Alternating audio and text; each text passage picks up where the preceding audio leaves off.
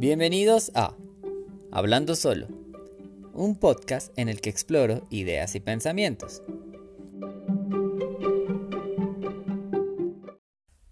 Hola mis cielitos azules y bienvenidos a un nuevo episodio de Hablando Solo. En esta oportunidad, episodio número 6, vamos a hablar acerca de lo que son eh, el mundo editorial, ¿sí? de todas las prácticas editoriales que existen. Eh, no. vamos a hablar un poco de lo que es mi perspectiva al ser editor, eh, que creo que puedo decir algo, si bien no tengo la razón absoluta, pues sería ridículo decir una cosa así, ¿no? Pero pero sé algo, es decir, lo he vivido, lo he experimentado, tengo algunas prácticas, eh, tengo una noción de lo que significa ser editor. Eh, estuve allí en clases de edición directamente, por ejemplo, en la UBA, eh, que es una universidad hermosa. Pero más allá, pues estuve toda mi carrera de letras, en mi profesión, directamente trabajando en lo que es el sector editorial y lo que también es el área lingüística, ¿no? Esa mezclita y sabrosa. Pero sí, eh, es una mezcla interesante a fin de cuentas, ¿no? Pero bueno, eh, este episodio va de esto. Eh, espero que te guste. si no te has suscrito, suscríbete en la plataforma donde estás escuchando, en Spotify, en Apple Podcast, en Google Podcast, donde tú estés.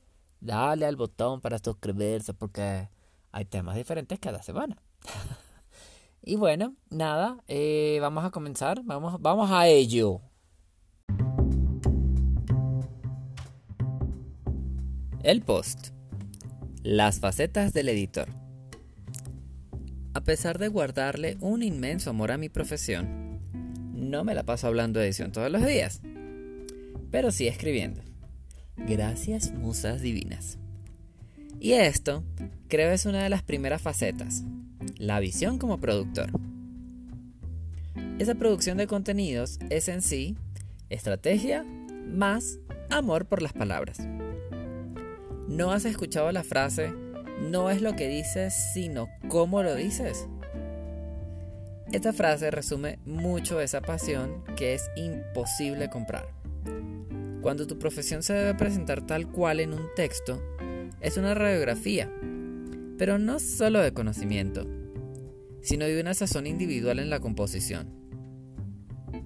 Ahora, una segunda faceta. El chopper autorizado. Lo que viene también a ser el editor que tiene el permiso del autor para cortar, unir, remendar, añadir y ser un chopper en el que confías porque tiene eso llamado criterio. Cosa difícil y ardua lograr la versión del respeto en palabras del mundo empresarial. Criterio. Esto siento se da por haber probado y vivido mucho profesionalmente.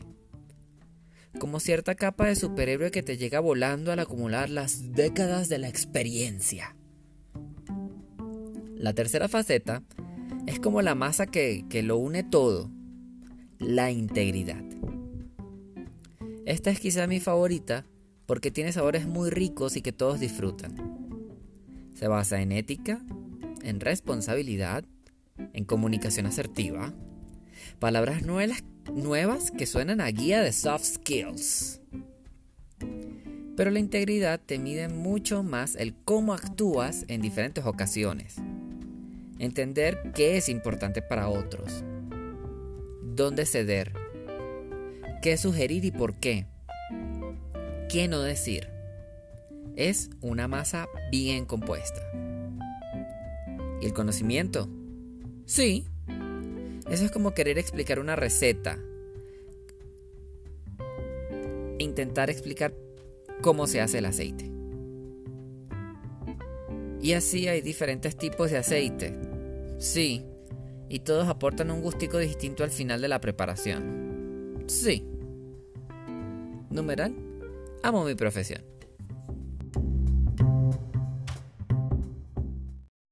Ay, pues sí, mis celitos azules. Al final me confundí un poquito ahí con la parte de los aceites en el post. Pero no, básicamente lo que quería decir era que sí, o sea, eh, obviamente el conocimiento dentro de lo que es la parte de la edición eh, sea muchas veces por sentado, ¿no? O sea, a veces tú cuando estás tal cual como la comparación con la receta, cuando estás preparando algo, pues no dices de qué está hecho o cómo preparar cada ingrediente de los que pones, ¿no?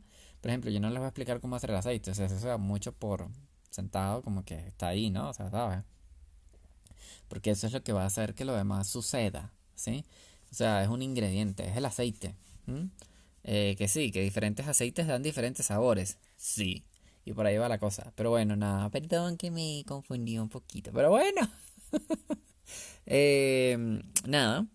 Eh, este podcast, como se los dije hace un ratito en el comienzo y como ya saben por el título y por todo lo que hemos hablado en estos breves minutos, eh, va del sector editorial, ¿sí? Eh, un área en la que pues, formo parte me siento muy orgulloso de ser parte. y esa palabra es muy particular, la palabra orgullo. Porque fíjate que usualmente uno define el orgullo como algo malo, ¿no? Como que mira lo que orgulloso es. O sea, él va así como mirando para adelante y no voltea la cabeza si no lo llama. ¡Qué orgulloso! Pero la misma palabra, fíjate que tiene otra connotación. La connotación positiva es una palabra que, pues, es muy funcional. Yay, vivan las palabras que son multifuncionales. Pero sí, porque por ejemplo, cuando uno está orgulloso de algo, eh, le quitan la connotación negativa y pasa a ser como algo bonito. Es decir, uno se siente orgulloso por algo en lo que cree. Por ejemplo, eh, yo soy orgullosamente gay. Eh, yo me siento orgulloso de ser editor. Siento orgullo de mi hija. me enorgullece este podcast, mi trabajo. Yo creo que todo esto es porque uno siente, o sea, el orgullo se encuentra dentro de la definición de valor, de encontrarle valor a algo de que algo tenga una calidad para ti, de que signifique también algo más allá de, de un conocimiento general o de un significado general, ¿sí? Es decir, eh, puede que todos los cuadernos signifiquen que son, no sé, objetos en los cuales se pueden escribir, que tienen un valor económico y que tienen un valor de conocimiento una vez que están llenos, ¿sí? Porque guardan información. Pero Resulta que ese cuaderno para mí fue muy especial porque en él eh, logré escribir las canciones de mi primer álbum de música, por ejemplo. Y entonces ese cuaderno para mí es, tiene un valor emocional muy grande. Eso quiere decir que eh, en cierta parte, no, es que no quiero decir estoy orgulloso de mi cuaderno, sino que estoy, yo creo que ahí el sentimiento de orgullo es, estoy orgulloso de todo lo que sucedió en mi vida y que guardo en ese cuaderno. O sea, que ese cuaderno representa el orgullo que yo siento. Entonces, todo se engloba dentro del concepto de orgullo, porque el orgullo está ahí, pero es orgullo por algo, por algo querido, por algo que hizo, por algo bonito, checo. ¿Sí? Entonces, sí.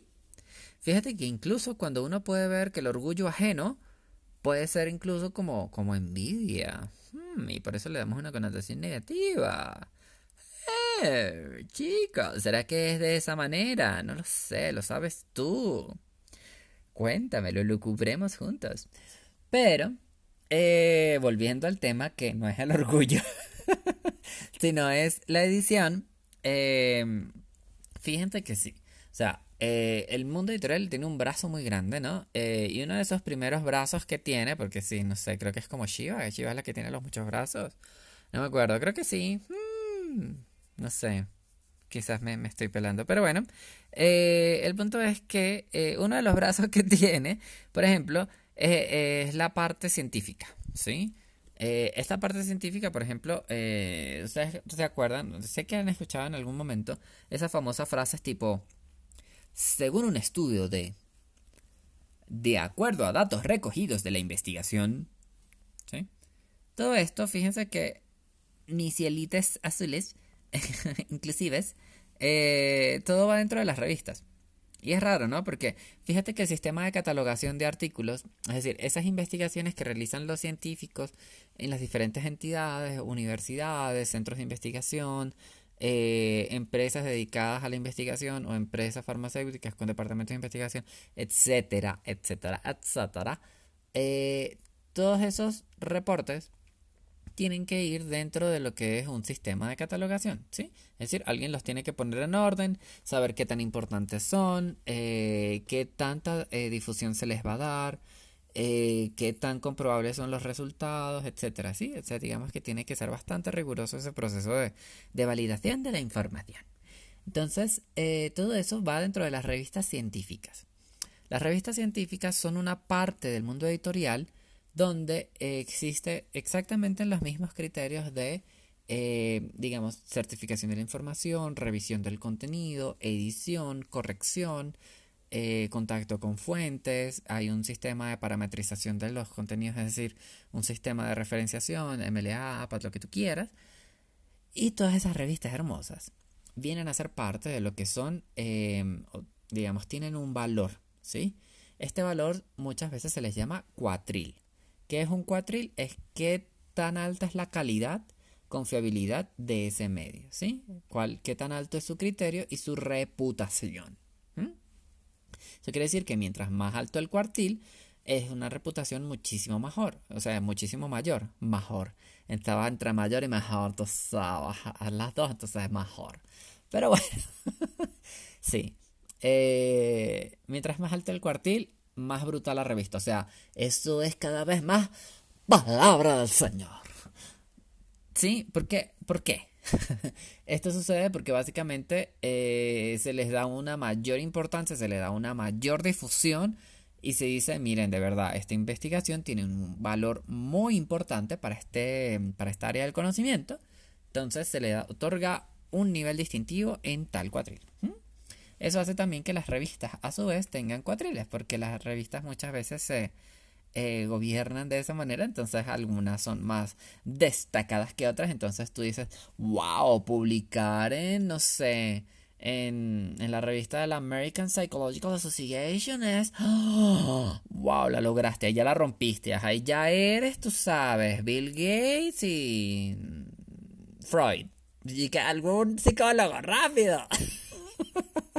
Mi cerebro funciona de maneras muy raras. Pero bueno, entonces sí, eh, todo eso ¿qué sucede, todas esas investigaciones que recogen los medios de comunicación, los canales, los periodistas, los blogs, lo, que tú quieras, que lanzan esas frasecitas de, acuerdo a los estudios recomendados en o de acuerdo a la investigación eh, recogida por o de acuerdo al científico que en su no sé, en su trabajo nombrado tal.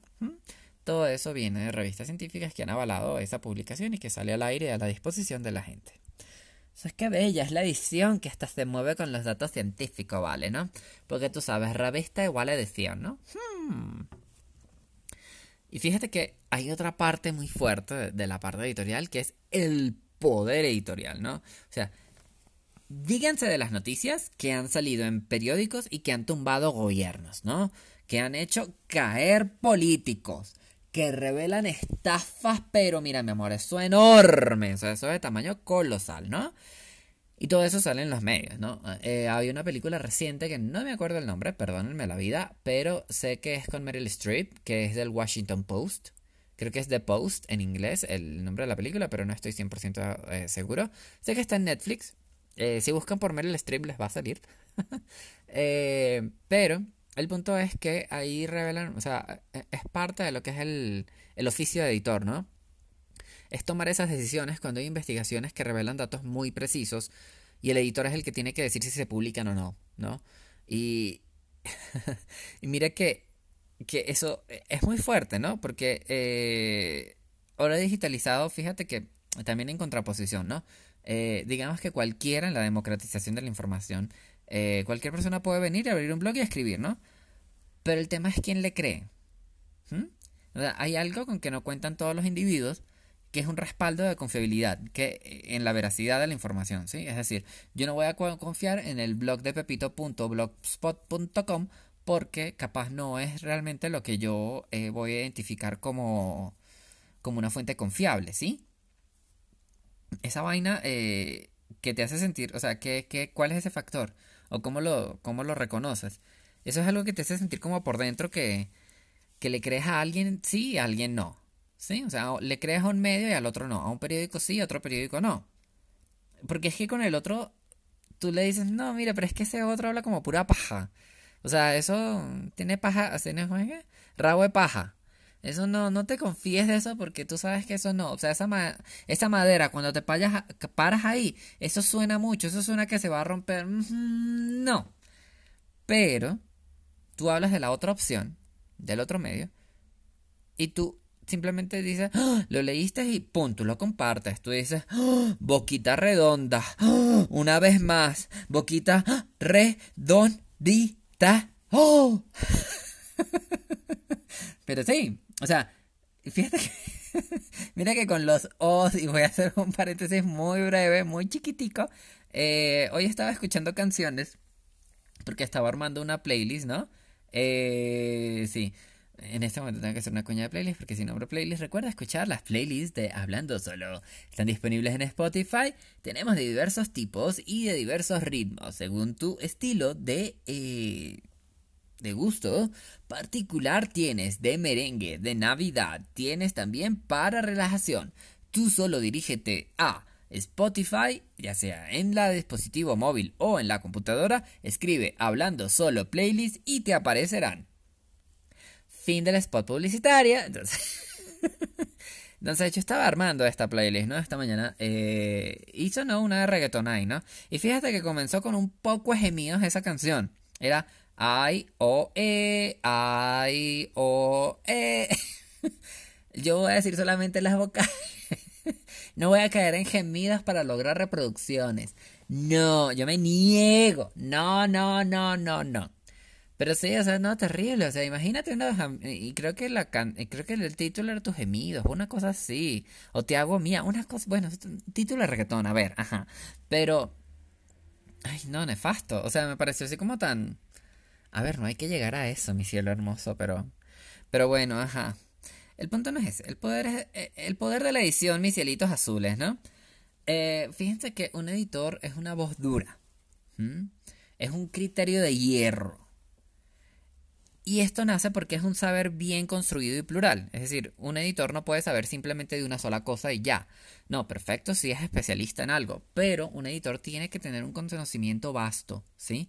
Es decir, uno tiene que haber remado en dulce de leche para llegar a muchos mares. Y eso no es fácil, pero uno tiene que haber navegado mares. El mar del dulce de leche, el mar del arequipe, el mar del coco, el mar del agua salada, no sé. Muchos mares. Y espero que me entiendan mi metáfora dulce. Pero. pero sí. Eh, eh, fíjate que muchos editores han crecido dentro de sus ramas y se permiten entender mucho las realidades y los impactos posteriores que causan. ¿Sí? Es decir, eh, esto es la vaina muy anti. Es la vaina más anti-mindfulness del mundo. Porque es que tienes que estar pendiente de pasado con los hechos, es decir, lo que pasó, lo que se va a relatar, cómo sucedió, qué pasó, o sea, a quiénes involucraba, ¿sí? Y por otro lado, tienes que pensar en el futuro de las implicaciones. Es decir, qué es lo que viene, qué va a pasar, eh, qué, qué, va a suceder allí cuando vez que yo lo publique, cómo va a reaccionar el mercado. Y en paralelo no solamente cómo va a reaccionar el mercado, sino tienes que pensar en ventas, ¿sí? Tienes que pensar en reputación de la marca, Tienes que pensar en la atracción de los clientes. Todo es un proceso hermoso, ¿sí? Pero es complicado. Aunque claro, cuando amas algo tanto, pues no lo ves tan difícil, ¿no? O sea, lo ves hermoso. Es como que, ese es como el ejercicio que te hace ver guapo, ¿no? Que lo odias, pero luego te ves en el espejo y dices, mm, bueno, está bien, está bien, sigamos sudando. Pero, pero sí, o sea, es fuerte. O sea, el mundo de la edición realmente, el ser editor, tiene que ver mucho con criterio, tiene que ver mucho con, con una experiencia y tiene que ver mucho con un olfato, ¿no? Y yo lo relaciono quizás al olfato periodístico, al olfato de eso de que te dice qué va a ser noticia, qué es importante y qué no. Eh, que, hay detrás de algo, de un indicio, de algo que te da una pista y tú tienes que perseguirlo. Muchas veces es así. Y fíjense, pues voy a decir algo así súper... ¡Oh! Lo dijo. Oh, sí. Yo no soy 100% ferviente del SEO. El SEO, el Search Engine Optimization. no. ¿Por qué? Si bien el SEO te permite a ti entender las, eh, digamos, las cosas que han buscado los usuarios, el comportamiento que han tenido, cómo suelen buscar, con qué palabras y no sé qué, todos esos comportamientos, si tú los reportas y los entiendes, son cosas que han pasado en el pasado. ¿Sí? Pero el hecho de que las personas buscaban de una manera en, el pasado no significa que eso lo van a replicar siempre en el futuro. ¿A qué me refiero con todo esto? Si yo quiero, y lo veo mucho desde mi, desde mi profesión actual y desde el cargo que tengo ahorita de producción de contenidos para atraer gente, Eh, y yo no uso clickbait, mi cielo, así que ni el punto es por ahí. Sino, sino me refiero más a la parte de que yo quiero poner tendencias o contenidos que van a ser tendencia o que quiero que sean tendencia. Simplemente por eso el fato periodístico de que yo digo esto puede ser interesante para la gente y quizás no se está hablando tanto. O quizás se habla, pero no en esta región, ¿sí? Se está hablando un montón en la India, o se está hablando un montón en China o en UK. Y acá todavía no lo están hablando. Vamos a aprovechar para tocar ese tema y lanzarnos de una en esa piscina, ¿sí? Eh, ¿Cómo es que decían una ese ejemplo lo pusieron tan mal en esa reunión, pero bueno, que era el que pega una vez, pega dos veces, una cosa así. El que pega primero pega dos veces, una cosa así, ¿no? Que aparte es re violento, o sea, como que pegar, o sea, eh, una reunión, no, che, no, eso no. Pero, bueno, el punto es que, eh, wow, hoy me ha salido tanto del guion, pero me estoy divirtiendo tanto. el punto es que, eh, sí, eh, a veces yo veo que el SEO tiene ese comportamiento de, o sea, tiene como ese aire de pasado, tiene, tiene como el espíritu de la Navidad pasada, mi cielo, o sea, eso huele, eso, eso, me huele a cajón guardado, ¿sabes? Yo lo entiendo, yo entiendo tu valor, yo entiendo que me da ciertas pistas de una construcción, ¿sí? De, del cómo me están hablando los usuarios, de cómo suelen relacionar sus ideas con lo que tipean y de los resultados que obtienen y hasta dónde se van. Ajá, eso me lo da. Pero no tiene ese instinto de lo que viene, no tiene ese guaguancó de, de, sí, olfativo, de, de, de intuición. Y para mí eso es, no sé, eso es, ay, no sé, no me gusta. Le hace falta mucho. Le hace falta una parte de, de creatividad también, no sé para mí es encerrarse dentro de una caja predictiva, es, es no prestar atención a, otras cosas que pueden ser incluso más, más chéveres, ¿no? De, de hacer, de narrar, de, de contar, de... Sí, de vivir. Pero, pero bueno, eh, esa es mi opinión frente al SEO. ¡Oh! ¡Lo dijo! Y otra vez pongo la boquita o redondita o redondita. Voy a terminar haciendo una canción de eso, pero bueno. sí. Entonces, eh, ¿de qué iba la cosa? Eh, sí, bueno. Nada, para retomar el tema de la edición, voy a retomar con una linda anécdota. ¡Chan! Momento de anécdota. ¡Chan! Eh, sí, mis sonidos son muy pobres de edición, pero bueno, nada, ustedes se ríen y ya, y todos somos felices. ¡Ja! Em, eh, listo, entonces les voy a contar, por ejemplo, de una revista que yo amaba muchísimo, ¿no? Eh, Esquire.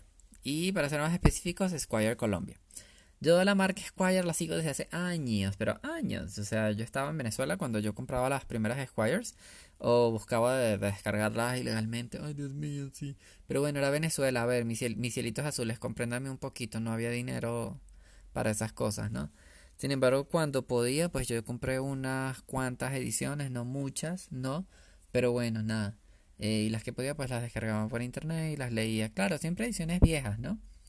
Me acuerdo que a veces estaba, no sé, imagínense que era el 2014 y yo bajaba ediciones del 2010. o sea, un montón, o sea, muchos años. Eh, pero bueno, también eran como las que se conseguían por ahí. Pero nada, sí. Eh, incluso hubo un tiempo donde yo logré pagar importaciones, pero es que eso es muy caro y para Venezuela es un tema horrible. Pero bueno, esa no era la anécdota. la anécdota es que yo amaba Squire Colombia, pero full, ¿no? Eh, eso era totalmente amor declarado a, este, esta edición. Em, y esta marca, eh, pues a mí me gustaba, incluso yo, yo tengo ediciones que impresas de Vietnam, de... ¿De dónde es la otra? Creo que hay de Tailandia también tengo una. Tengo otra de UK. Eh, tengo una de Estados Unidos. Y pues tengo las de Colombia y la de Latinoamérica y de México. ¿Sí? O sea, tengo como de diversos lugares. Eh, y fíjate que, o sea, a pesar de que son la misma marca, y yo entiendo como la trascendencia que va de una a otra, es decir, cómo hay un estándar dentro de lo que es Squire, es decir, cómo hay una mm, anatomía, digámoslo así, como hay una esencia, que no quiero decir esencia, porque esencia lo voy a utilizar para otra cosa, pero es más como el esqueleto, ¿sí? O sea, es como, no sé, ay, café con aroma de mujer, no, no sé. Hay como algo que mantiene, o sea, una estructura, una voz editorial, digámoslo así, unos ciertos lineamientos que hace pues que la revista sea una revista de hombres, que tenga ciertas secciones que se comparten entre todas las ediciones, independientemente del país, independientemente del idioma, eh, que comparten cierta estética en las fotos, cierta estética en las portadas, todo eso, ¿no? Eso se mantiene. Pero hay algo muy particular para cada edición. Para mí eso tiene que ver mucho con quien dirige la revista, es decir, el editor. El editor dentro de un medio, eh, para mí, viene a ser eh, la persona que transmite o transfiere su ADN al producto editorial, ¿sí? Es decir, el editor de España no va a ser igual al editor de Colombia. Eh, no solamente por sus características y cómo es y cómo habla y no sé qué. No, no, no tiene que ver tanto con eso. Sino tiene que ver más con el cómo consume y procesa la información que va a eh, dejar allí. También el cómo eh, el olfato de cada uno es distinto. ¿Sí? Porque también tienen audiencias diferentes. Eso, eso también hay que entenderlo como por otro lado. Pero termina siendo como un, un entendimiento de que el ADN se transfiere a una revista y eh, cuando tú consumes una revista es muy probablemente que eh, con el editor, si te gusta su edición, te caiga bien él, ¿sí? La forma en cómo él se comunica o las cosas que él haga probablemente te agraden, o sea, te resulten eh, consumibles, ¿sí? Desde el punto de vista de consumo de información. Pero bueno, eh, fíjate que yo cuando me mudé, por ejemplo, a Colombia, como parte de la anécdota, yo estaba muy, muy, muy empeñada en seguir dentro del mundo de las revistas, ¿no? Yo venía de Venezuela de, estar en varias y eh, digamos que yo no me quería separar, o sea, yo amo, amo, amo, corazón gigante, corazón total, lo que son las revistas. Pero, pues bueno, eh, Venezuela pasó, el gobierno pasó, entonces me tuve que ir y cuando llegué a Bogotá, pues no estaba en revista, no es tan, fácil. y yo pues intenté a diestra y siniestra volverme a meter en ese mundo, pero no, todavía no ha sido posible. O sea, yo incluso una de las estrategias que apliqué, pues si a ustedes les sirve, pues háganlo, eh, fue que revista que encontraba, o sea, por todos lados, eh, y pues que me interesara, o sea, que... Porque tampoco es que iba a agarrar una revista de anatomía humana de Colombia y capaz no me llamó la atención, eh, pues no les iba a escribir. Pero si me llamaba la atención, si era de temas como mucho más mainstream, mucho más generales, eh, pues dale, yo les escribí. Entonces, nombre que yo veía ahí por ahí, eh, editor en jefe, editor, coordinador editorial, todo lo que tuviera que ver con editor, venga, hola. yo les escribía, yo los buscaba. y si me estás escuchando y eres editor de alguna revista, puedes contactarme. Entonces ya tú sabes, escríbeme por ahí, escríbeme en la red social, ¿sí? En Instagram, arroba hablando solo podcast. Tú déjame un mensajito, un, lo que tú quieras, hasta un like y yo te persigo, yo te, yo te digo que yo te busco. Pero bueno, eh, volviendo de mi spot autopublicitario, eh, digamos que sí, yo les escribía, claro, por correo, ¿no? Eh, intentaba buscar esa conexión. Y tanto fue así, o sea, incluso a mí se me dio resultado eh, porque llegué a tener una reunión con el editor de Squire Colombia. sí, esa, esa edición, yo ya en ese momento, cuando tuve esa reunión, mira, me costó, ¿viste?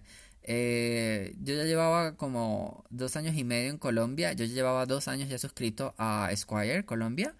Eh, y pues nada, a mí me hacía muy feliz. Yo ya me había familiarizado con la revista y era una de las que me gustaba. O sea, todos los meses yo esperaba cuando llegaba y me ponía muy happy. O sea, era, era brutal eh, leer mi edición, ¿no? y fíjate que yo no me acuerdo, o sea, cómo, cómo surgió la conversación, o sea, cómo la entoné. Yo sé que todo empezó, o sea, la reunión se dio porque eh, en una de las ediciones venía con un baloncito antiestrés de fútbol porque era la edición de James.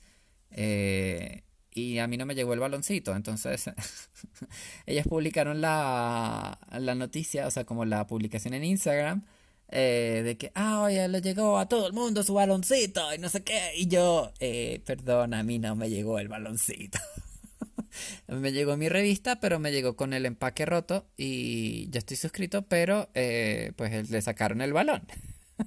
Entonces me dijeron, oh no, ya nos ponemos en contacto contigo. Eh, y yo dije, bueno, está bien, listo.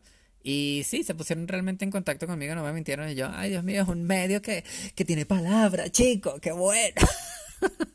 Y resulta que de una manera u otra eh, me contactó el, el, editor y yo me quedé como pasmado porque, wow, o sea, me está escribiendo el editor y me dijo, no, si quieres pasa por la oficina, yo te guardo un balón y te lo doy. Eh, ojo, no es un balón de fútbol, es un baloncito antiestrés de estos que son pequeños, pero era pues eh, como pues eh, merchandising de la, de la revista, ¿no? Bonito, bonito, bonito, bonito. Entonces, nada, yo tenía este baloncito de Squire y pues me pareció muy lindo. me fui, perdón. Nada, retomo. yo tuve la reunión con el editor, ¿no? mira, a mí me pareció ese momento fue icónico en mi vida, o sea, no tengo cómo describírtelo. Fue muy chévere, no tanto porque no he ido a una persona, no, nada de eso, sino porque para mí la revista significa mucho, ¿sí? O sea, para mí el medio Squire es un medio enorme, es un medio mundial. Y yo llegar a tener una reunión con el editor de una de las ediciones de, de Squire en el mundo, para mí era algo apoteósico, o sea, más allá de la persona era... Es que se juntaron como varios factores. Primero era el renombre de la revista y lo grande que era, o sea, lo enorme que es, que para mí me genera un gran respeto como editor de revistas, pero un gran respeto. O sea, llegar a eso es niveles enormes, o sea, es niveles Playboy, es niveles eh, GQ también, que pues es la competencia, eh, es niveles AD en, en design, es wow, o sea, son cosas que de verdad a mí me inspiran muchísimo respeto.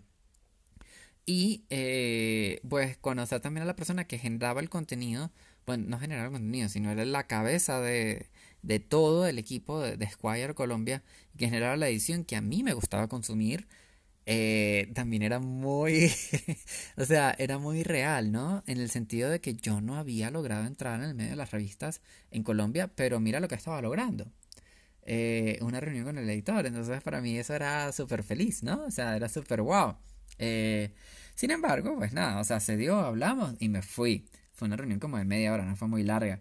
Eh, y aunque no hubo oportunidades para vos, porque pues no, no, no se pudo, eh, o sea, ese momento igual fue muy guau, ¿no? en fin, creo que luego, como un año después, decidieron, eso ya es más por parte de, Televisa, porque Televisa poseía la, la revista acá para, para Colombia, eh, decidieron cerrar las oficinas en Colombia y tomar el control desde México.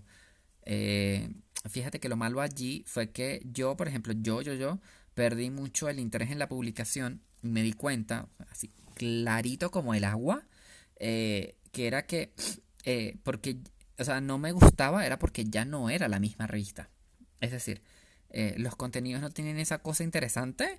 es como que se haya vuelto otro tipo de publicación Em, y a pesar de que se seguía llamando Squire Colombia, eh, fíjate que no me generaba amor, o sea, no había ese gusto, no había esa cercanía.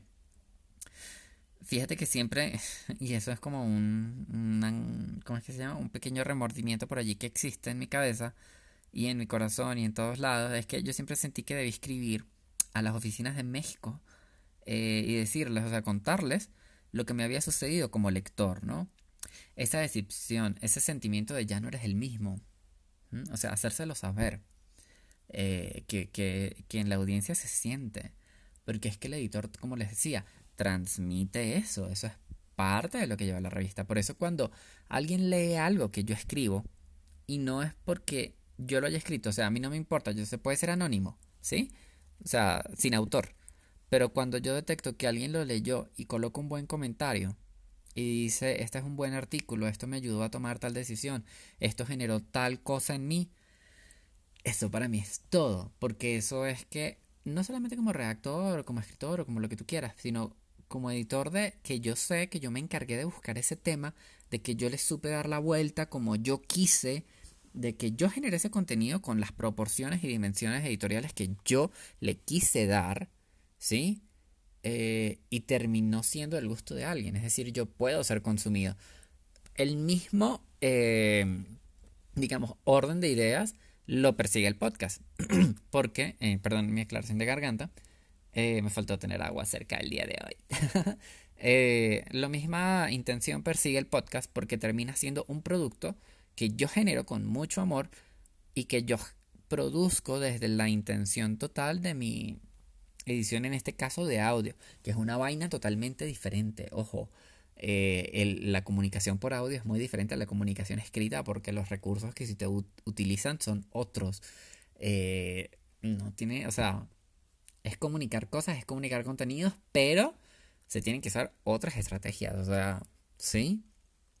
Y nada, eh, la semana pasada creo que lo comentaba con un par de amigos que son o sea, hablábamos de que, bueno, quizás el podcast ahorita todavía no tiene como las, las dimensiones que yo quisiera que tuviera, pero, eh, es decir, no tengo tantos escuchas, no soy mainstream, pero sin embargo yo lo hago con tanto cariño y hago tanta, cada episodio con, como con sumo interés en lo que, en lo que quiero investigar y en lo que quiero promover y en lo que quiero comunicar, que lo voy a seguir haciendo simplemente porque en algún momento es probable que despegue. Quizás no sea el comienzo, porque tengo una competencia enorme. O sea, Spotify está invirtiendo de una manera descabellada en podcast y Apple Podcast está luchando porque no lo destrone del primer lugar de eh, lugares de podcast donde escuchar podcast, como plataforma de podcast. Entonces, es sumamente interesante. las grandes compañías de en formato de audio están luchando por esto. Eso quiere decir que ellos meten plata a los programas más famosos. Esto hace que los chiquiticos nos quedemos un poquito de invisibilidad. Pero bueno, nada, en algún momento llegará, llegará mi momento y será mi hora. Tú sabes, así, retelnovelesco. Pero sí, y me extendió un montón. Eh, y no quería terminar eh, sin antes, por ejemplo, preguntarles, ¿ustedes han sentido eso con una revista, por ejemplo, o con un diario, o con una serie, o con un canal de noticias? ¿Mm? Cuando cambian a los directores suelen haber movimientos de timón. ¿Mm? Esto es claro. Pero eh, esto va a alterar básicamente toda la navegación, ¿sí? O sea, todo se modifica. La esencia del editor. Incluso mira películas como El Diablo Viste a la Moda, ¿no? Eh, o series como Younger. Sí, si no lo han visto, véanlas. Eh, donde el tema de la edición es parte importante de la trama. La edición es hermosa y yo me siento muy orgulloso de pertenecer a esta industria.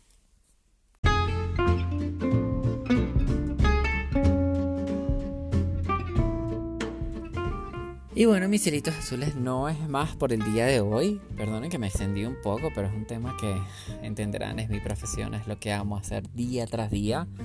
Eh, y a pesar de que no estoy en revistas y tengo el sueño eterno de volver, y sé que volveré, volveré, mm, mm, mm, volveré.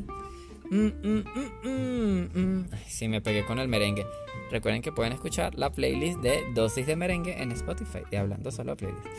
Pero sí, o sea, más allá de, más allá de la autopromoción, eh, espero que les haya gustado el episodio, espero que hayan disfrutado, espero que hayan aprendido un poquito, eh, que les haya, o se hayan divertido quizás con las experiencias, con las cositas que les cuento. Eh, compártanme si les ha gustado el episodio con, con otras personas, es probable que que la edición, o sea, nadie pensaba que la edición era tan popular hasta que salió El Diablo Viste a la Moda y mira cómo se disparó eso, ¿no? Eh, entonces sí, es probable que a otras personas les guste este tipo de contenido, que quieren saber este tipo de, información, entonces compártanlo, denle un share, un compartir ahí en Facebook, ahí en WhatsApp, ahí en, bueno, pues, si ustedes usan WhatsApp, échenlo por ahí, yo no uso ya WhatsApp, pero bueno. Eh, un Signal, que es maravilloso y hermoso con la privacidad. o por Instagram, que es lo más fácil porque lo publico por ahí, entonces simplemente le dan a compartir y ya porque ya está publicado, ¿no? Eh, pero sí, se los recomiendo mucho, ¿vale? Eh, muchas gracias por escuchar. Eh, espero que tengan un muy lindo día. si ya están trabajando, métanle mucha energía. Si ya están en la tarde, muy feliz tarde. Terminen echando el pichón que ya pasó lo más difícil que era la mañana. si ya están en la noche, marica, ya. Marica, ya. Ya terminaste, relájate. Suelta ese estrés, déjalo ir, déjalo ir. Y si están en la madrugada, espero que tengan una muy pronta conciliación de sueño, ¿vale? Eh, ¿Se les quiere un montón, mis cielitos azules? Ciao